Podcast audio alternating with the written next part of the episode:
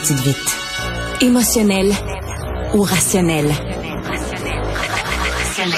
En accord ou à l'opposé? Par ici, les brasseurs d'opinion et de vision. Les rencontres de l'air. Bonjour Marie.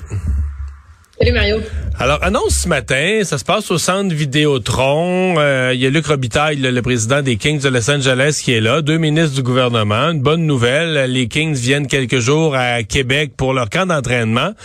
Et euh, les sourcils se sont euh, mis en accent circonflexe au moment où le ministre des Finances dit, ben là, nous, le gouvernement du Québec, on met 5 à 7 millions potentiellement là-dedans pas vraiment, ça rentre pas dans un plan financier avec d'autres partenaires.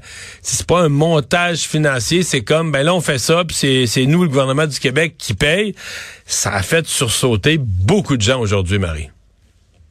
Ça fait sursauter beaucoup de gens, ça fait réagir beaucoup de gens parce que ça, le ministre Girard dont tu parles, c'est le même qui, dans sa mise à jour économique il y a deux semaines, nous disait que les six prochains mois allaient être difficiles et que le gouvernement devait se serrer la ceinture. Tu sais?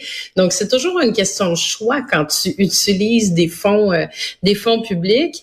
Euh, oui, moi, mes, euh, je, mes sourcils se sont mis en accent circonflexe, euh, comme tu dis, parce que, ben un, on l'avait comme pas vu venir. Deux, c'est vraiment une priorité. Moi, ça me fait penser un petit peu à l'époque, tu sais, juste, juste César, là, qui, euh, quand, quand les citoyens étaient pas contents, là, tu faisais euh, des jeux, euh, des jeux, du, pain et des jeux. Donc là, tu sais, ça sonne un peu, bon, c'est vrai que dans la région de Québec, on, la CAQ a déçu beaucoup avec la promesse brisée du troisième lien, le, le, chaos autour du tramway. Là, ça, ça donne un peu l'impression que c'est une, une annonce partisane. Euh, Est-ce que ça va vraiment faire plaisir aux gens de Québec? Moi, je peux pas répondre à ça. C'est pas clair à ce moment-ci. Les réactions ont pas l'air un peu meilleures qu'ailleurs, mais pas de temps, là. Pas si clairement. Est-ce que, tu sais, ça va faire, est-ce que ça va faire remonter les intentions de vote de la CAQ dans la région de Québec? Permets-moi d'en douter. Mais euh, une chose qui est certaine, par contre, c'est que ça va aviver encore plus les tensions qui sont déjà très, très vives avec euh, les syndiqués, puis avec euh, les négociations de la santé de la, de la, de la, du secteur public, tu sais. Moi, ça me donne un peu l'impression du, tu sais, il y avait beaucoup de gaffes qui font dans le contexte de la négociation. Là, j'ai l'impression que c'est, sais, le ministre Girard qui se promène avec son jerrycan d'essence là pour euh, enflammer encore plus la situation. Puis tu as vu, ça a réagi au quart de tour. Là. La FIC a réagi tout de suite. Euh, l'ensemble des syndiqués, ça a été, ah, ok, il y a pas, y a pas d'argent. Euh, pour mettre sur la table quand vient le temps de négocier avec la fonction publique, mais par contre, donner de l'argent pour amener une équipe de hockey deux, trois jours pour jouer une game, par, contre, par contre, je vais être plate. Je, vais être plate pour les employés du secteur public, mais 5 millions, là. D'après moi, on paye les employés de les, les 600 000 du secteur public. D'après moi, on les paye 4-5 minutes avec ça dans une journée. Là. Puis peut-être trois. Oui, Quelques minutes. C'est une question de message. Non, non, c'est le message. Tout à fait, tout à fait. Je en pleine négociation avec le secteur public, c'est pas le temps d'aller faire euh, des je veux dire, de sortir de l'argent comme ça qui, euh, qui, qui est questionnable, là, tu sais, vraiment, là, en termes de priorité. Ben, le, ministre, le, le, parallèle que le ministre a fait, il dit à Montréal, il y en a plein d'événements du genre. la Formule 1 en commençant, euh, la Coupe du Président, le tennis, des événements sportifs là, qui amènent, qui, pour lesquels, à chaque fois, le gouvernement du Québec est partenaire, puis met des sommes, dans certains, beaucoup de cas, bien plus grosses que ça. C'est juste que ces événements-là, c'est comme si une structure. Puis le gouvernement du Québec est un des partenaires, là, tu comprends? Tout le monde met de l'argent sur la table, on fait un événement, puis le gouvernement du Québec est un des joueurs. Alors que ce matin, ça tombait comme plouc. Il y a un seul joueur à table, puis c'est le gouvernement du Québec, puis c'est comme s'il paye pour ça, là, tout seul. C'est ça qui a fait bizarre de message. En tout cas, à mon avis, c'est ben, même, je dirais, euh, bien maladroit. Là. raconté, Mario, des, euh, des discussions de conseil des ministres ou de cabinet de premier ministre qui passe un coup de fil ou euh, qui dit, y a-tu quelqu'un qui aurait quelque chose à annoncer parmi vos ministères pour la région X parce que on a un petit déficit, on a un petit enjeu, tu Puis là, ben, t'en as un des fois qui lève la main puis qui dit ah ben j'aurais telle patente euh, dans mon ministère que bon j'avais peut-être pas prévu annoncer ou qui est une demande ou qui pourrait tu sais qui pourrait. Est-ce que le ministre des Nordiques c'est un peu ça qui est sorti de sa poche gauche en disant ben là peut-être qu'on pourrait essayer de donner un anan à la région de Québec pour essayer de faire oublier euh, mais tu sais je veux dire ça fera rien oublier là. Non. Mais en fait une question qu'on peut se poser, c'est est-ce qu'il y a un plan euh, plus gros qu'on sait pas? Est-ce que, parce qu'il semble que le ministre Girard va rencontrer Gary Bettman, est-ce que vraiment le gouvernement du Québec pense que de ramener une équipe de sport professionnel à Québec, c'est imaginable, que c'est assez sérieusement imaginable pour dire, là, il faut qu'on établisse une relation de confiance avec la Ligue. Il faut qu'on prouve à la Ligue que le gouvernement du Québec, on est sérieux.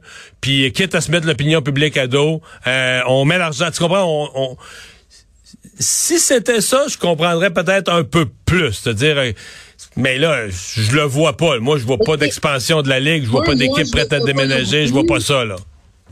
Non, puis un, je le vois pas, mais deux, Mario, là, dans une semaine, jour pour jour, jour pour jour, c'est le début des grèves euh, du Front commun pendant trois jours. Mais parlons, ouais, parlons-en de ça. Changeons de sujet, parlons-en parce que je sais que ça te préoccupe, mais là, aujourd'hui, euh, c'est la commission scolaire de Montréal qui a pris les devants, qui a dit, nous autres, là, on les voit toutes venir, les grèves, là, puis mardi prochain, on ferme les écoles. Donc, on n'attend pas le jeudi que la FAE parte en grève générale illimitée. À compter du 21 mardi, on ferme les écoles.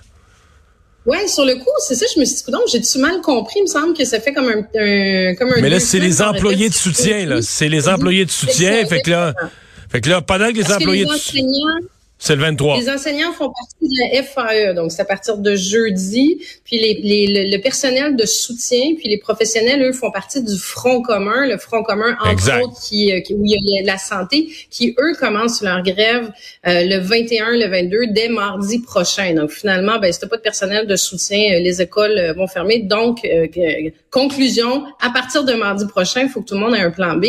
Peut-être jusqu'à Noël, là. Hein? Ben peut-être jusqu'à peut-être jusqu'à Noël, peut-être plus longtemps, Mario. Tu sais, c'est une grève euh, illimitée. Donc, j'ai pas de boule de cristal. Je peux pas te dire jusqu'à quand ça va durer.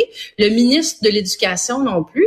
Moi, ce que je me demande, par contre, puis j'espère qu'on aura des réponses à cette question-là, c'est qu'est-ce qu'il a prévu, le ministre de l'Éducation, parce que euh, tu sais, les, les, les professeurs, les enseignants sont tous unanimes sur une chose, c'est que le retard que les jeunes ont accumulé pendant la pandémie il n'est toujours pas récupéré à ce jour.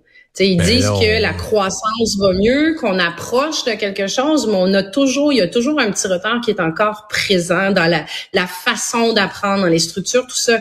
Donc là, tu vas piler un retard supplémentaire sur des jeunes qui, ont déjà de la difficulté.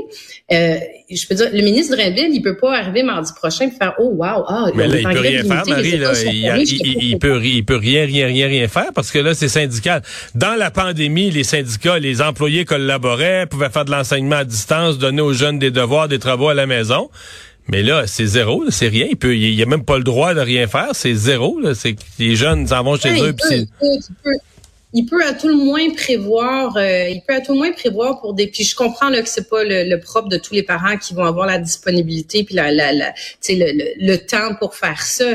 Mais admettons là que ça se prolonge là, une semaine, deux semaines, quatre semaines, un mois, deux mois. Là.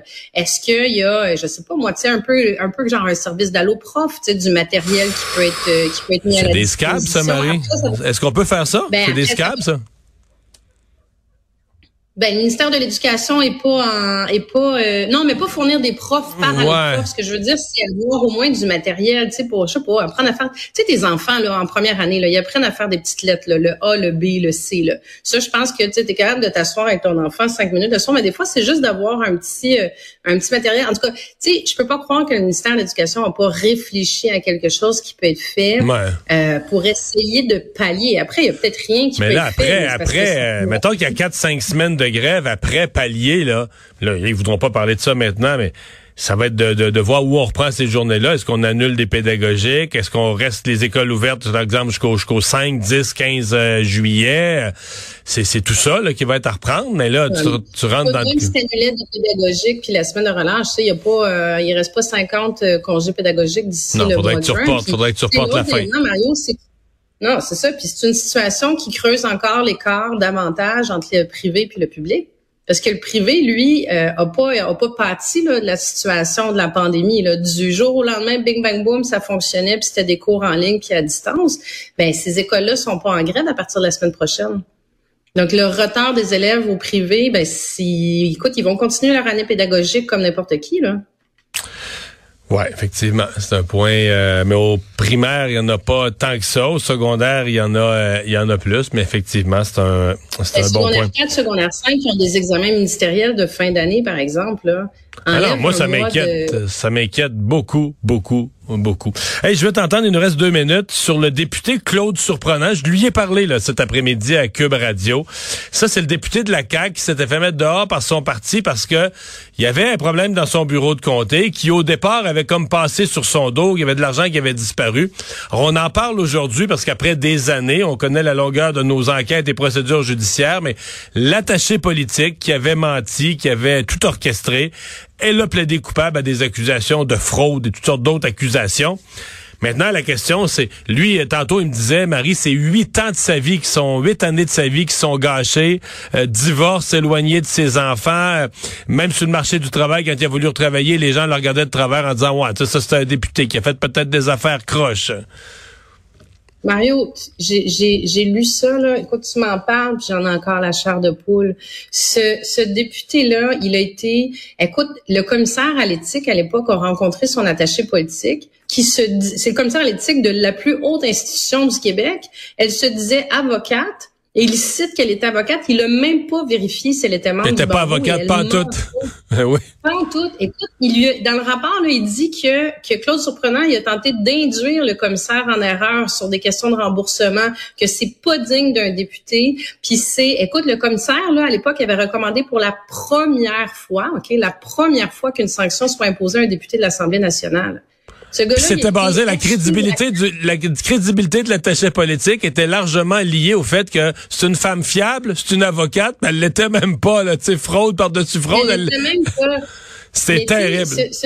Ce député-là, sa, réputation a été entachée, sa capacité à retrouver un travail a été entachée. Il a été blâmé par la plus haute institution de l'Assemblée nationale, qui plus est le commissaire à l'éthique et à la déontologie de l'Assemblée nationale. Puis la réponse de la commissaire actuelle, qui est pas la même de l'époque, c'est ben on peut rien faire parce qu'il n'y a pas de processus d'appel. Moi, le Mario, je ne peux pas croire qu'une institution protégera pas un député qui a été hmm. blâmé à, à, faux puis à défaut puis s'excusera pas pour le temps. Mais là, il demande des excuses. Il demande des excuses à la commissaire à l'éthique, à l'Assemblée nationale, euh, à François Legault comme chef de la CAQ d'avoir mis dehors. Et, et, il exclut pas des poursuites non plus. Mais moi, je pense qu'on comprend aujourd'hui, toi et moi, que cet homme-là veut rétablir sa réputation puis de le faire complètement et correctement. Absolument, absolument. je pense que ce serait la moindre des choses que, à tout le moins, des excuses euh, soient faites pour le, pour euh, le, laver sa réputation, blanchir, mais reconnaître les torts qui lui ont été faits aussi, puis torts d'une importance. Euh, tu sais, je veux dire, se lancer en politique là, c'est déjà difficile. Il y a déjà beaucoup de sacrifices qui viennent avec. Mais quand tu dis que la, la l'institution même a fait qu'il s'est retrouvé dans euh, dans cette situation-là parce que parce que le commissaire à l'éthique a bâclé dans le fond une enquête et a décidé de ne pas le croire puis de croire une, une attachée politique qui disait être avocate puis qui l'était pas. Tu sais, je veux dire ça ça peut pas rester là. Je suis content que tu en parles et que tu le soulignes. Merci Marie. Au revoir Merci, à demain. Mario.